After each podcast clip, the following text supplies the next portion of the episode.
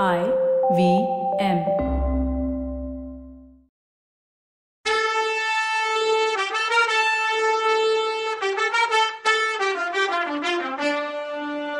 வணக்கங்க. நான் கவிதா பேசுறேன். வெல்கம் டு கதை பாட்காஸ்டின் பொன்னியின் செல்வன் இது எபிசோட் நம்பர் நூத்தி ஐம்பத்தி ஒன்னு.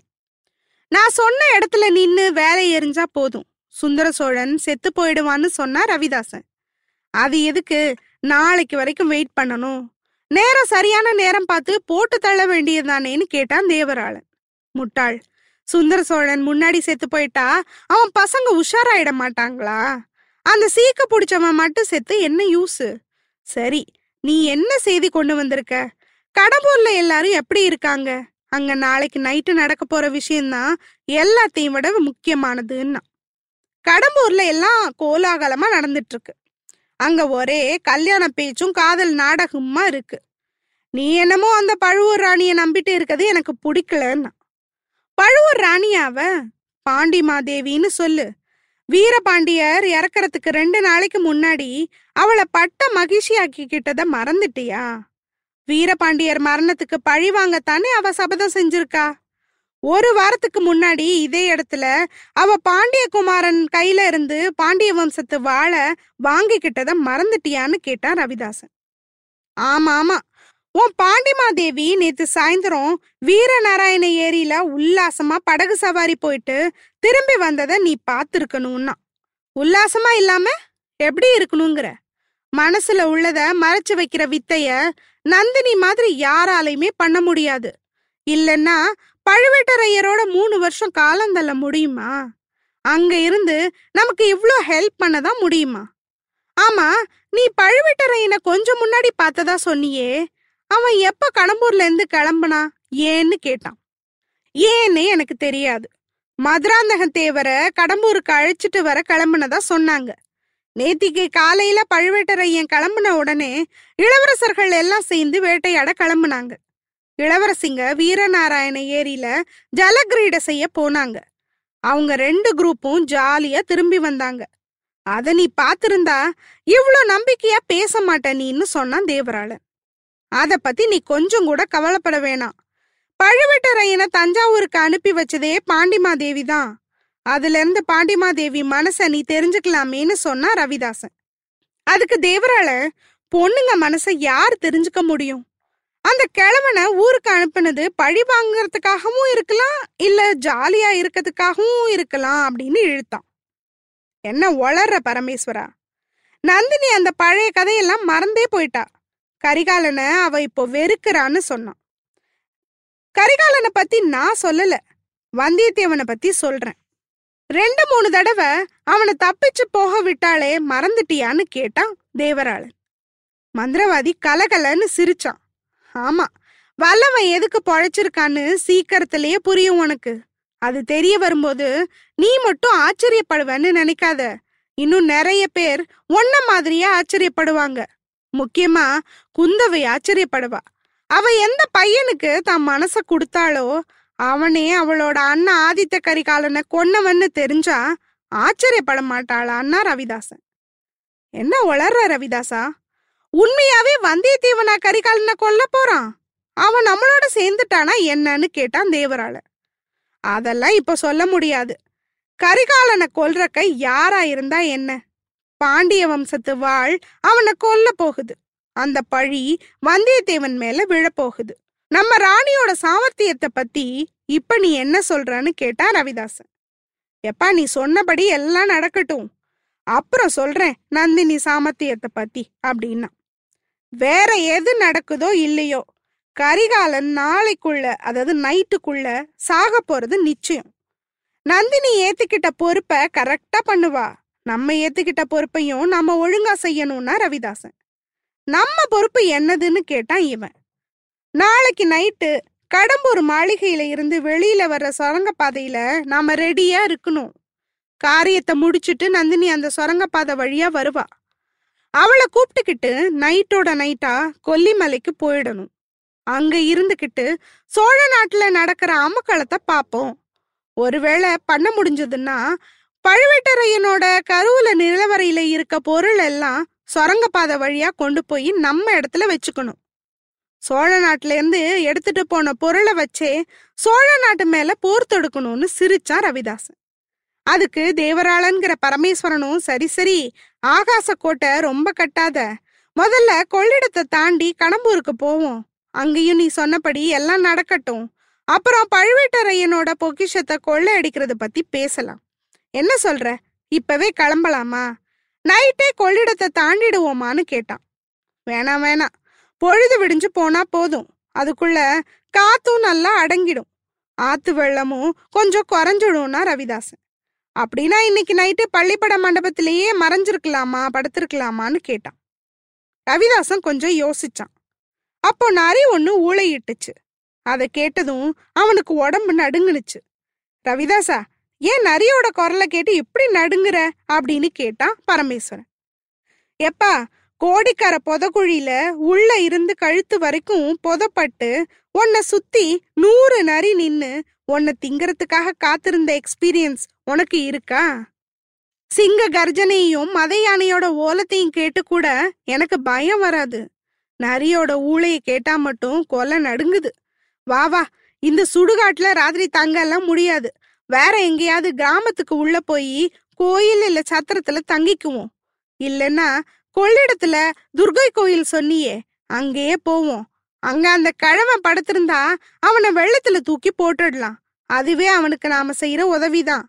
நாளைக்கு மறுநாள் அவன் உயிரோட இருந்தா ரொம்ப மனசு கஷ்டப்படுவான்னு சிரிச்சான். இதெல்லாம் ஒண்ணு விடாம கேட்டுட்டு இருந்தார் பெரிய பழுவேட்டரையர். அவங்க பேசின அந்த பேச்சு அவர் காதுல ஈயத்தை காய்ச்சி ஊத்துன மாதிரி இருந்துச்சு. அவர் மனசு நெருப்பா கொதிச்சுது. நாம காதலிச்சு கல்யாணம் பண்ணிக்கிட்ட ஒரு பொண்ணு வீரபாண்டியன் கொலைக்காக சோழ வம்சத்தையே பழிவாங்க வந்தவன்னும் அவ மூணு வருஷமா நம்மளை ஏமாத்திட்டு இருந்திருக்கான்னு தெரிஞ்சதும் அவர் சொல்ல முடியாத வேதனையும் அவமானத்தையும் ஃபீல் பண்ணாரு. ஆறு தலைமுறையா சோழ வம்சத்துக்கும் பழுவூர் வம்சத்துக்கும் நிலையா இருக்க உறவு அப்போ ஞாபகம் வந்துச்சு. சுந்தர சோழனும் அவன் பிள்ளைங்களும் யார் எனக்கு? சுந்தர சோழனோட பாட்டி பழுவூர் வம்சத்தை சேர்ந்தவங்க தானே? சுந்தர சோழன் மேலையும் அவன் பிள்ளைங்க மேலையும் எனக்கு கோபம் வந்தது. இப்ப ரீசண்டா தானே? ஆதித்த கரிகாலன் ஏதோ சின்ன பிள்ளைத்தனமா நடந்துக்கிட்டாங்கிறதுக்காக மலையமான எனக்கு பிடிக்கலங்கிறதுக்காகவும் இவ்வளோ சதி நடக்க நாமளே காரணமா இருந்துட்டோமோ? சோழ வம்சத்தோட எதிரியா இருக்க பாண்டிய நாட்டு சதிகாரங்க நம்ம அரண்மனையிலேயே இருந்துகிட்டு நம்ம பொக்கிஷத்திலேயே திருடி சோழ வம்சத்துக்கு எதிரா எல்லாம் செய்ய இடம் கொடுத்துட்டோமே. இந்த சண்டாளங்க சொன்னபடி நாளைக்கு ராத்திரிக்குள்ள மூணு இடத்துல மூணு பயங்கரமான கொலத்திட்டம் நடக்க போகுதோ? என் உடம்புல மூச்சு இருக்க வரைக்கும் இது நடக்க விடக்கூடாது இதுக்கு இன்னும் அறுபது நாழிகை மணி நேரம் இருக்கு. அதுக்குள்ள எவ்வளவோ பண்ணலாம். நைட்டே கும்பகோணத்துக்கு போய் தஞ்சாவூருக்கும் நாகப்பட்டினத்துக்கும் செய்தி அனுப்பிட்டு கடம்பூருக்கு கிளம்பிடலாம். இந்த பாவிங்க அங்க போய் சேர்றதுக்குள்ள நாம போயிடணும்னு யோசிச்சாரு. இவங்கள கடம்பூருக்கு திரும்ப போக விடுறதா? இந்த இடத்துலயே கொண்டு போடுறதா? நம்ம கிட்ட எதுவுமே இல்லையே கொல்றதுக்கு கூட. ஆயுதம் இல்லைன்னா என்ன? வஜ்ராயுதம் மாதிரி கை இருக்கே. ஒருவேளை இவங்க கிட்ட கத்தி இருந்துச்சுன்னா அதை எடுக்கிறதுக்கு கூட நேர அவகாசம் அவங்களுக்கு கொடுக்க கூடாது. கழுத்தை நெரிச்சு கொன்னுடணும்னு நினைச்சாரு. ஆனா இப்போ இவங்க கிட்ட சண்டை போட்டு ஜெயிக்க முடியுமா? இவங்க கிட்ட தெரிஞ்சுக்க வேண்டிய விஷயத்தை எல்லாம் தெரிஞ்சுக்கிட்டாச்சே. நாம வழிபடுற துர்கா பரமேஸ்வரி தான் படக கவுத்து விட்டு இந்த மாதிரி பயங்கரமான ரகசியத்தை தெரிஞ்சுக்க வச்ச போல. சக்கரவர்த்திக்கும் அவரோட பிள்ளைங்களுக்கும் எதுவும் நடக்காம பாதுகாக்கிறது இப்ப என்னோட கடமை. அதுலயும் கடம்பூர்ல கரிகாலனுக்கு எதுவும் ஆகாம தடுக்கிறது ரொம்ப முக்கியம். அப்படி ஏதாவது நடந்துடுச்சுன்னா எனக்கும் என் வம்சத்துக்கும் அழியாத பழி ஆயிடும். ஆறு தலைமுறையா சோழ வம்சத்துக்கு பழுவூர் வம்சம் செஞ்சிருக்க உதவியும் சேவையும் மண்ணோட மண்ணா போயிடும். பொண்ணுன்னு நினைச்சு என் அரண்மனையில கொண்டு வந்து வச்ச அரக்கி கரிகாலனை கொன்னுட்டான்னா அதை விட அவமானம் வேற ஒண்ணுமே இல்லை. அவ்வளோ அழகான உருவத்துக்குள்ள இவ்வளோ பயங்கரமான ஆலக்கால விஷயம் இருக்க முடியுமா என்ன? மூணு உலகத்தையும் மயக்கிற புன்னகைக்கு பின்னாடி இவ்வளோ வஞ்சனை இருக்க முடியுமா? இந்த சண்டாள பாவிங்க சொன்னதெல்லாம் உண்மையா இருக்குமான்னு பல வகையிலையும் யோசிச்சாரு பெரியவர். அவர் மனசு தீயா எரிஞ்சிட்டு இருந்தது. ஆனா அவங்க பேசுனதுல ஒண்ணு திருப்தியான விஷயம். அவ சதிகாரி தான். என் மேல அன்பு இருக்கிற மாதிரி நடிச்சு ஏமாத்தினவ தான் ஆனா அவ கரிகாலன் மேலேயோ கந்தமாறன் மேலேயோ இல்ல வல்லவன் மேலேயோ காதல் வந்து என்னை ஏமாத்தல. அந்த சின்ன பசங்கள அவ பொருட்படுத்த கூட இல்லை. அவளோட திட்டத்துக்கு அவங்கள யூஸ் பண்ணிக்கத்தான் அவங்களோட நல்லா பேசுறா போல இருக்கு. இத யோசிச்சப்புறம் அவர் அறியாமலேயே அவர் கொஞ்சம் திருப்தியானாரு. கரிகாலன் கொல்லப்படாம தடுக்கிறது இப்ப என் வேலை. அப்பதான் குல கௌரவத்தை காப்பாத்திக்க முடியும். கெடுப்பழி என் வம்சத்துக்கு வராம தடுக்க முடியும். இன்னொன்னு நந்தினிய இந்த மாதிரி பாவக்காரியம் செய்ய விடாம தப்ப வைக்கணும். ஒருவேளை அவ மனச மாத்த முடிஞ்சா கூட நல்லது. இந்த சண்டாளங்க இடையில கடந்து அவ வேற வழி இல்லாம இப்படி ஆயிட்டாளோ? இதுங்களை இங்கேயே கொன்னு புதைச்சிட்டா ஒருவேளை அவ ஃப்ரீ ஆயிடுவாளோன்னு நினைச்சவரு தன்னையும் அறியாம தொண்டைய கணச்சுக்கிட்டார். அது சிம்ம கர்ஜனையா இருந்தது. அந்த சத்தம் மத்த ரெண்டு பேரையும் திக்குன்னு ஆக்குச்சு. யார் அதுன்னு அதட்டுனா பரமேஸ்வரன் இதுக்கு மேல ஒண்ணு இல்லைன்னு நினைச்சவரு மறைவுல இருந்து வெளியில வந்தாரு. மழைக்கால இருட்டுல தெரிஞ்ச அந்த உயரமான உருவத்தை பார்த்து அவங்க திகைச்சு நிக்கும்போது நான் தாண்டா யமனுக்கு அண்ணன்னு சொல்லி சிரிச்சாரு அவரு. அது அந்த காட்டையே நடுங்க வச்சுது. வந்தவர் பெரியவர்னு தெரிஞ்சதும் ரெண்டு பேரும் தப்பிச்சு ஓட பார்த்தாங்க. அவரா பார்த்துக்கிட்டு இருப்பாரு. தன்னோட கை ரெண்டையும் நீட்டி புடிச்சுக்கிட்டாரு அவங்கள. ரெண்டு பேரும் திக்கி திணறி திண்டாடு நாங்க அவர்கிட்ட. அவர்கிட்ட இருந்து விடுபடுறதுக்கு அவங்களால முடியல. எவ்வளவுதான் வலிமையானவனா இருந்தாலும் ரெண்டு பேரையும் ஒரே நேரத்துல சமாளிக்க முடியாதுன்னு நினைச்சு தேவராளனை குப்புற தள்ளி விட்டாரு கீழே. அப்புறம் ரவிதாசன் கழுத்தை நெரிக்க ஆரம்பிச்சாரு. அதுக்குள்ள கீழே கடந்த தேவராளன் சும்மா இல்லாம இடுப்புல இருந்த கத்தியை எடுத்து அவர் காலில் குத்த பார்த்தான். பழுவேட்டரையர் அதை புரிஞ்சுக்கிட்டு இன்னொரு காலால அவன் கையில ஒரு உத கொடுத்தாரு. கத்தி போய் ரொம்ப தூரத்துல விழுந்துடுச்சு. அதுக்கு மேல அவன் கைக்கு பலம் எப்படி வரும்? ஆனா அந்த நேரத்துல அவர் கால் நழுவி அவன் அவர் புடியில இருந்து வெளியில வந்துட்டான். இன்னொரு கையால அவரை குத்த ஆரம்பிச்சான். அவருக்கு வலிக்கும். குத்துன அவன் கைதான் வலிச்சுது. இதுக்குள்ள ரவிதாசன் விடுபட ட்ரை பண்ணா முடியல. அவன் மொழி பிதுங்கிடுச்சு. அவன் ஒளர்ற குரல்ல தேவராளா சீக்கிரம் கோயில் மேல ஏறி மண்டபத்தை கீழே தள்ளுன்னு சொன்னான். தேவராளன் டக்குன்னு பள்ளிப்படை கோயில் மேல ஏறி அங்க ஏற்கனவே விரிசல் விட்டு பாழடைஞ்சிருந்த ஒரு பகுதியை பார்த்தான். அதைத்தான் கீழே தள்ள சொல்லி ரவிதாசன் சொன்னதை புரிஞ்சுக்கிட்டு பலத்தை எல்லாம் யூஸ் பண்ணி அதை தள்ளுனான். அது ஏற்கனவே பலகீனமா இருந்த ஒரு மரத்தையும் சேர்த்து தள்ளிக்கிட்டு கீழே விழுந்துச்சு. பெரியவர் மண்டபம் விழ போறத தெரிஞ்சுக்கிட்டாரு. ஒரு கையால ரவிதாசனை புடிச்சுக்கிட்டு இன்னொரு கையால மண்டபத்தை விழாம தாங்க ட்ரை பண்ணாரு. ஆனா ரவிதாசன் ரொம்ப முயற்சி பண்ணி நகர்ந்துட்டான். மரமும் மண்டபமும் பெரிய பழுவேட்டரையர் மேல விழுந்துடுச்சு. அவர் தலையில அடிபட்டு நனவழந்து இழந்து கீழே விழுந்தார். வீர கழவரு பொழைப்பாரா?